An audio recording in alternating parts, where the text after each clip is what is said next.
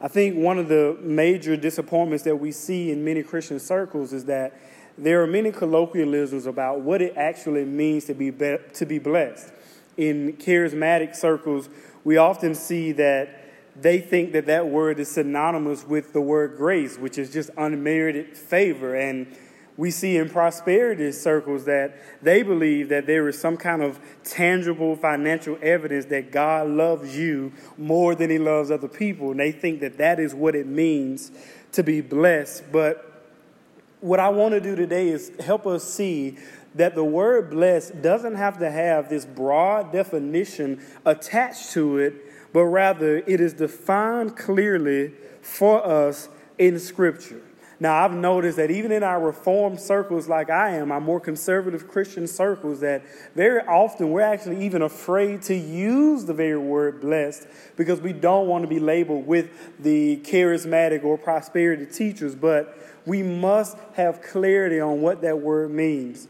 There's even there have even been songs written. There's one song in particular that says, "Go get your blessing," whatever that means. So, what we want to do today is is offer clarity on these short-sighted views and understandings of what it actually means to be blessed and look at what scripture has defined what a blessed person actually is. So we are just excited to jump into God's word today. Let's pray. Father God, we thank you for this word. We thank you that you are offering us clarity in what it truly means to be blessed. It's in your name we pray.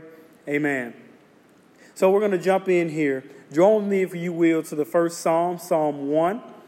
Verse 1 Blessed is the man who walks not in the counsel of the wicked, nor stands in the way of sinners, nor sits in the seat of scoffers, but his delight is in the law of the Lord. And on his law he meditates day and night. He is like a tree planted by streams of water that yields its fruit in its season, and his leaf does not wither. In all that he does, he prospers. The Psalter here opens up by saying, Blessed is the man. But we have to figure out what he actually means by the word blessed. What is his definition here of what blessed actually means? Now, what I like about this text is that he actually starts off, instead of doing what we would have done by saying, This is what the blessed man is, he actually starts off by saying, This is what the blessed man isn't. So he provides for us a few negative statements to allow us to see that there is something that the blessed man doesn't do. And so let's look at what those are today. That brings us to our first point what the blessed man isn't. The writer makes a few things clear about the blessed man. He says, firstly, the blessed man is not influenced by the way of the world. This person does not receive counsel from the world, and he does not walk in their guide or their direction. Now, this is an extremely important point for all of us to understand. The blessed man must be God's man and not the world's man. The Bible tells us as believers that we should absolutely have counsel. We should absolutely be receiving counsel, but it tells us that that should be from godly counsel. That means that for the believer, the blessed person rejects the influence of the world and receives counsel from the people that they know are rooted in God and rooted in God's word. Many times there are different non Christian influences that we accept, whether it's a book or a housewife or a talk show host or some pseudo spiritual guide, but these things are not the evidence of the blessed person. The Bible makes it clear here that the blessed person receives direction exclusive, exclusively from God. When the writer wrote here, he describes the blessed man in three different ways. He says that the blessed man walks, the blessed man stands, and the blessed man sits. So the blessed man does not walk in the counsel of the world, but he also does not stand in the way of sinners. Now, the Bible makes it clear to us that there is absolutely a way, a path, a direction that sinners are going. And the Bible says that there is a way that seems right to man. There is a path that seems right to man, but that path leads to destruction.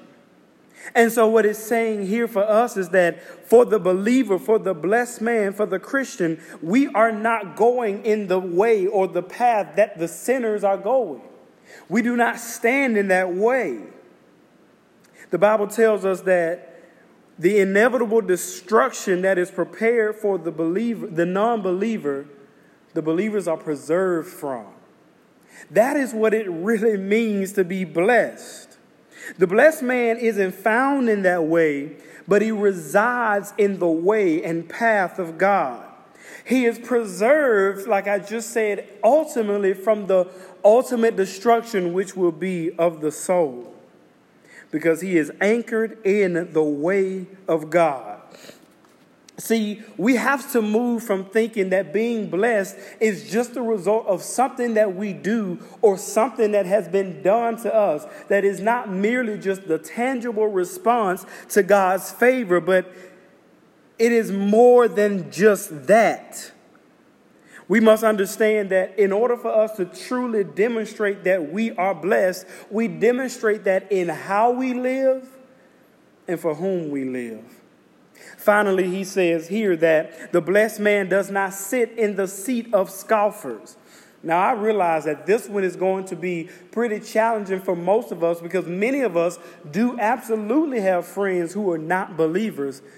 But here he's meaning people who are not just unbelievers, but people who mock the very notion of God, people who find the very idea of God laughable. For the believer, he does not fellowship. He does not sit in the seat of the scoffer, but he has a contrasting delight and desire, and that is in God's law. That is in God's word. That brings us to the point now that it is no longer simply describing what the blessed man isn't, but now he finally gets to the part where he describes what the blessed man is and what the blessed man does. And that brings us to our second point. What the blessed man is. I believe from all of what we have read so far that there is one equivocation that we can make certain about the blessed man. The blessed man, not only is he God's man, but he is a righteous man.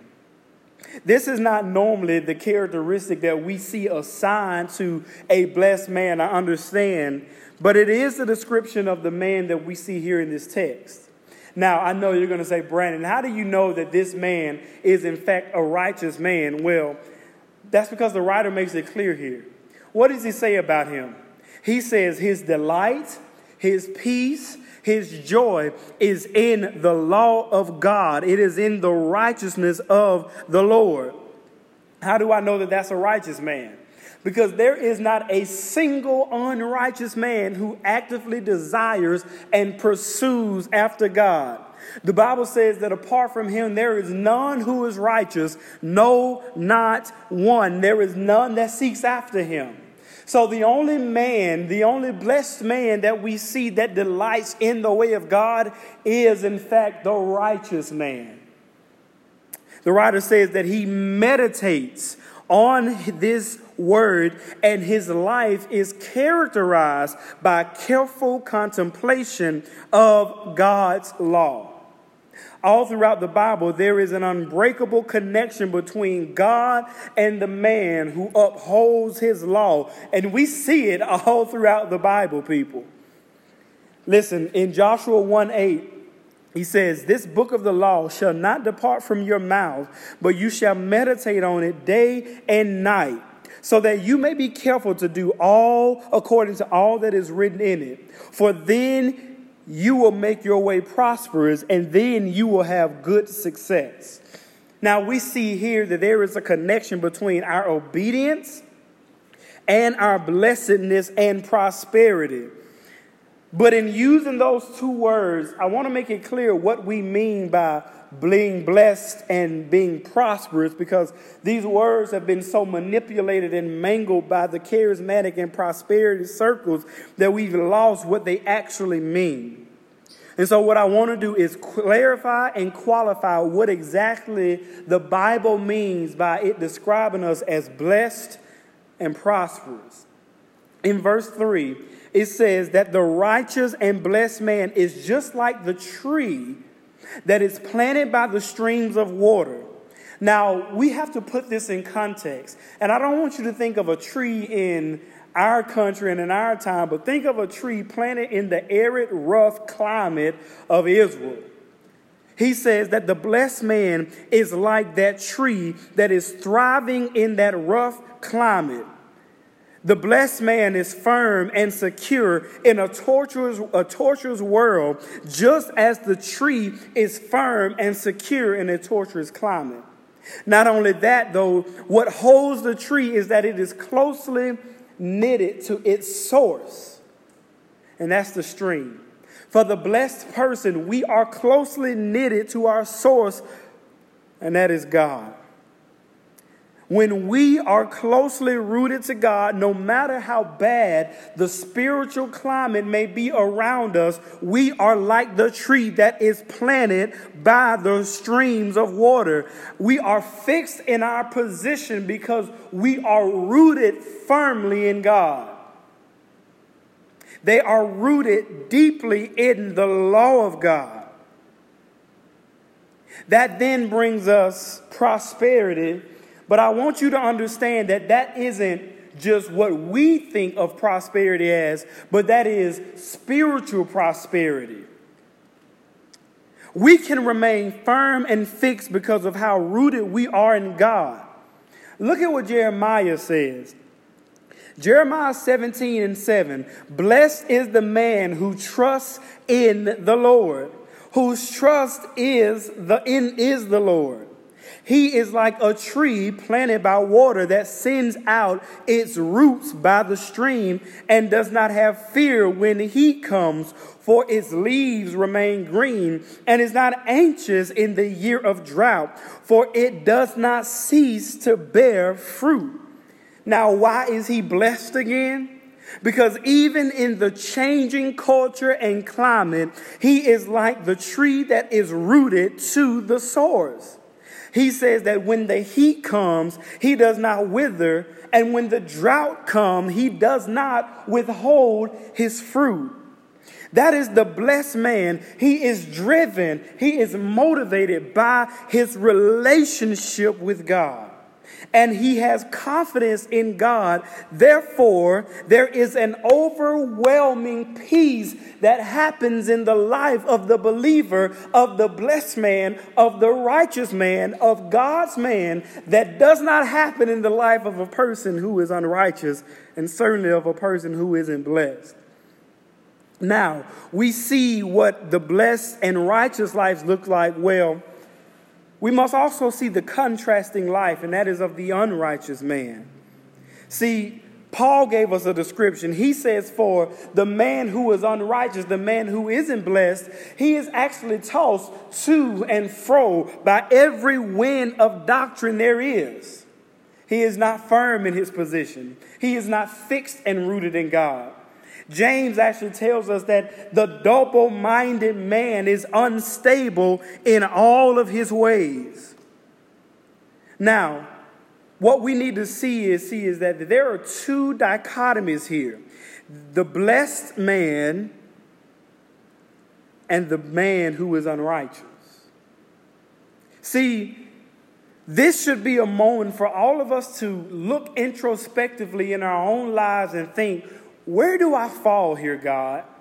Am I truly blessed the way that the Bible describes me as being blessed? Am I righteous? Am I rooted in the footing of God? Or are we like the pinball game? When the ball is looking for a place to go, and when chaos and confusion happens, it's bounced all over the place. Do we bounce all over the place looking for answers, or in the most difficult times in our lives, do we display overwhelming peace knowing that we have been rooted and grounded in God? Did we rely on God as our only source of hope and consistency, or did we rely on the influence of those who despise God?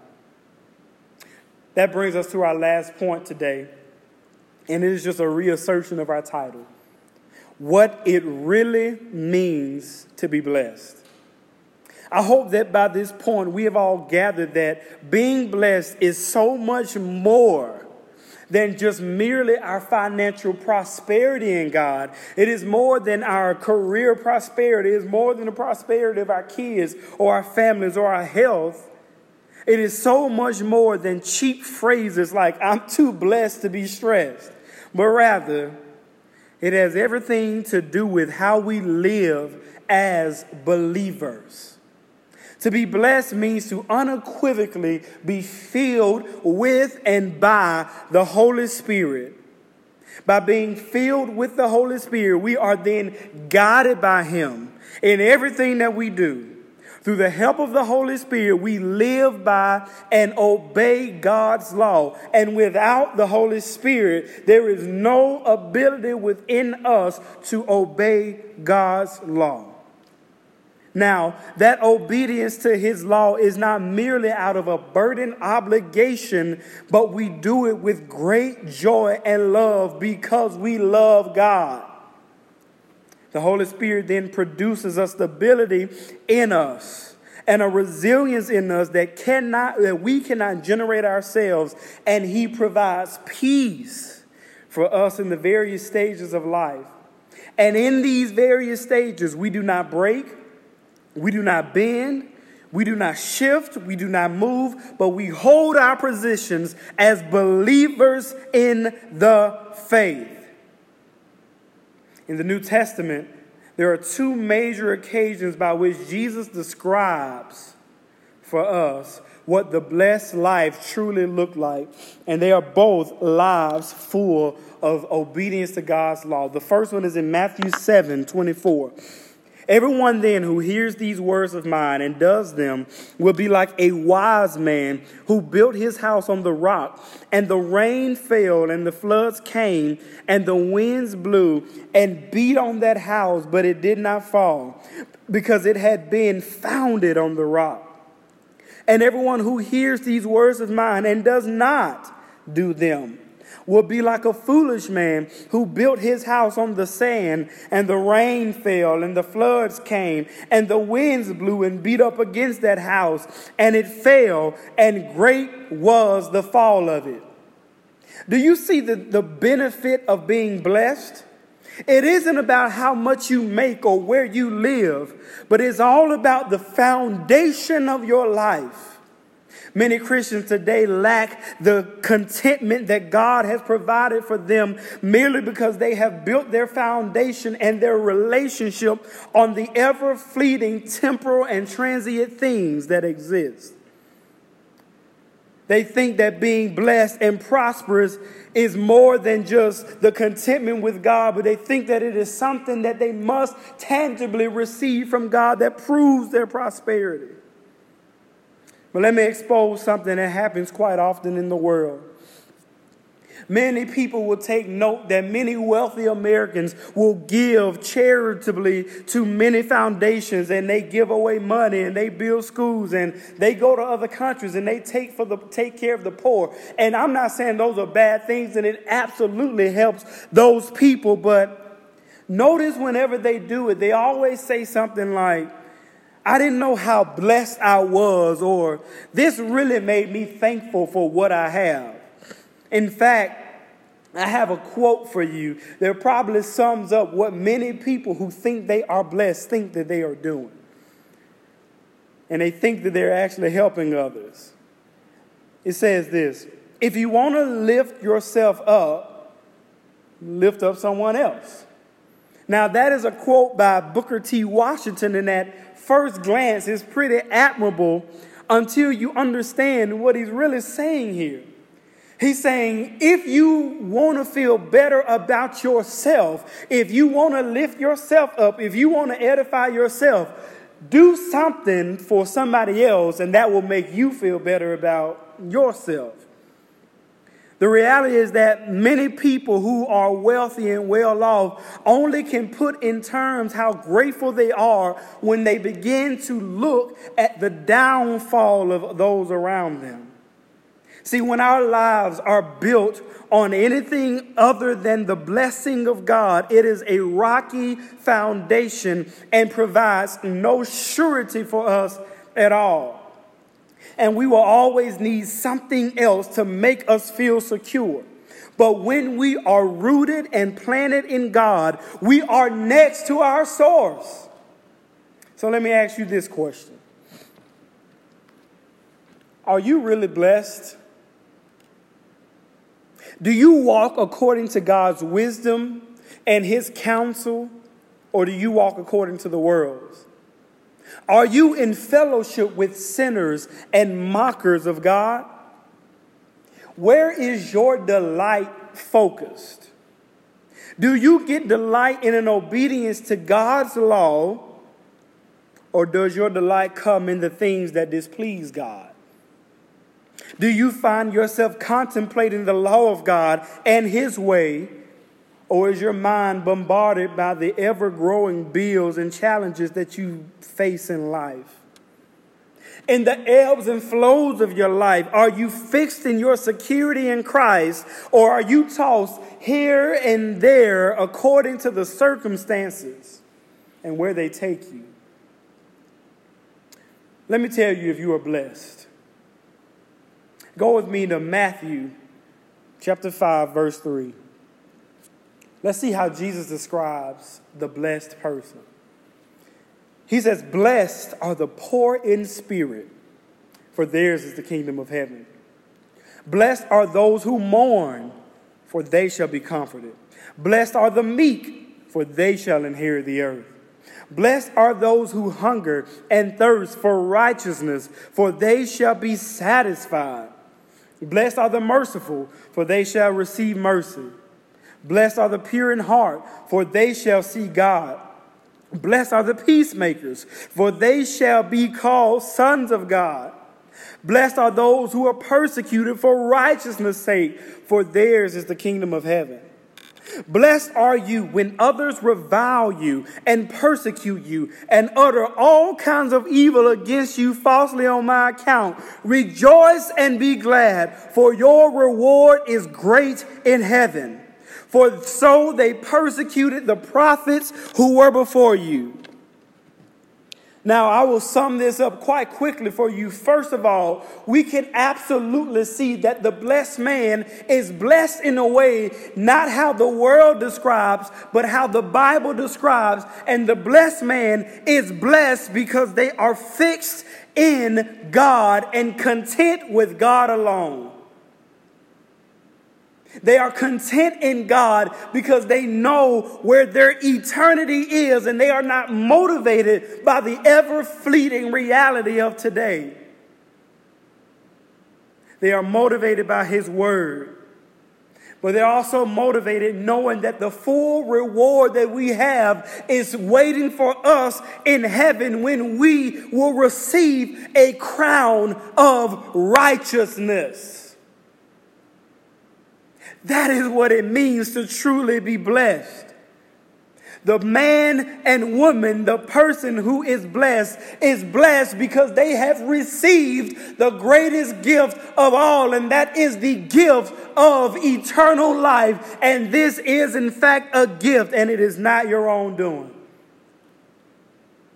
So, if there's anything that I want you to be able to see today, is that you are only blessed if the righteousness of Jesus Christ has been credited to your account.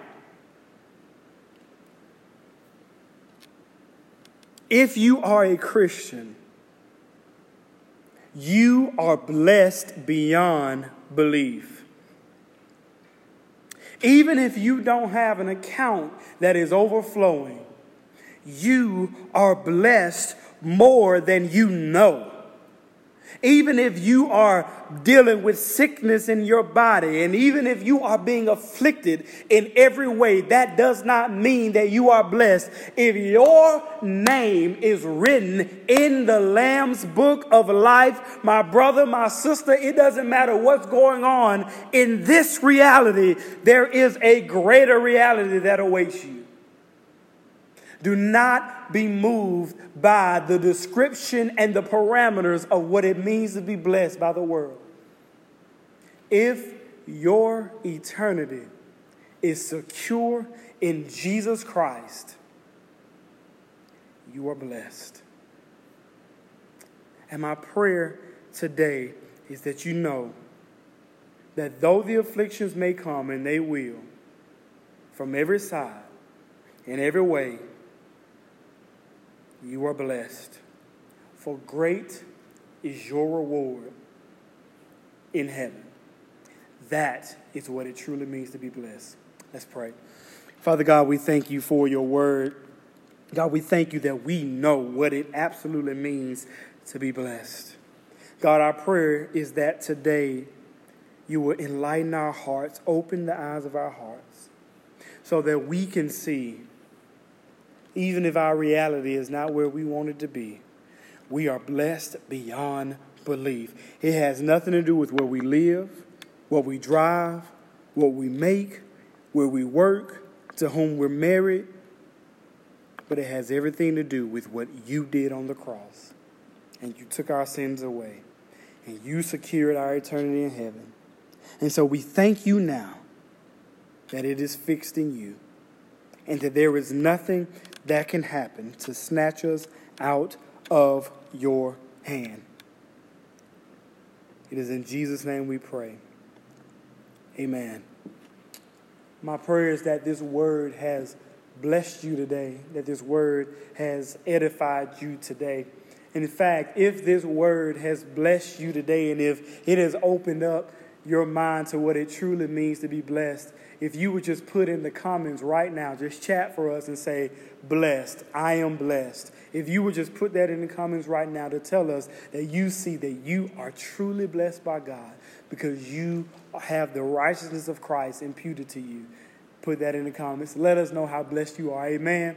Well, it is now time for our next portion of worship. And you all were so generous to us on last week. And we're just praying and asking that you would be so generous to us again and just give from the goodness of your heart, from what God has given to you. You are the support of this church, and we are so grateful. We do not take you for granted. And you all hold this thing together. So, right now, it's going to come up on the screen for you. There are multiple ways that you can give. You see that you can give through our Cash App, that is Victory City. You also see that you can give through our text to give. And you see that we have the, the option here where you can go onto the website and just click donate. Again, we will have the links for you to be able to give um, just to support us. We thank you so much in this, again, this strange time in our country, but you all have, your love for us has been overwhelming. So we are just grateful for Victory City. We're grateful for our family locally and our family abroad. We wouldn't be able to do this without you. So my prayer is that this word has blessed you tremendously,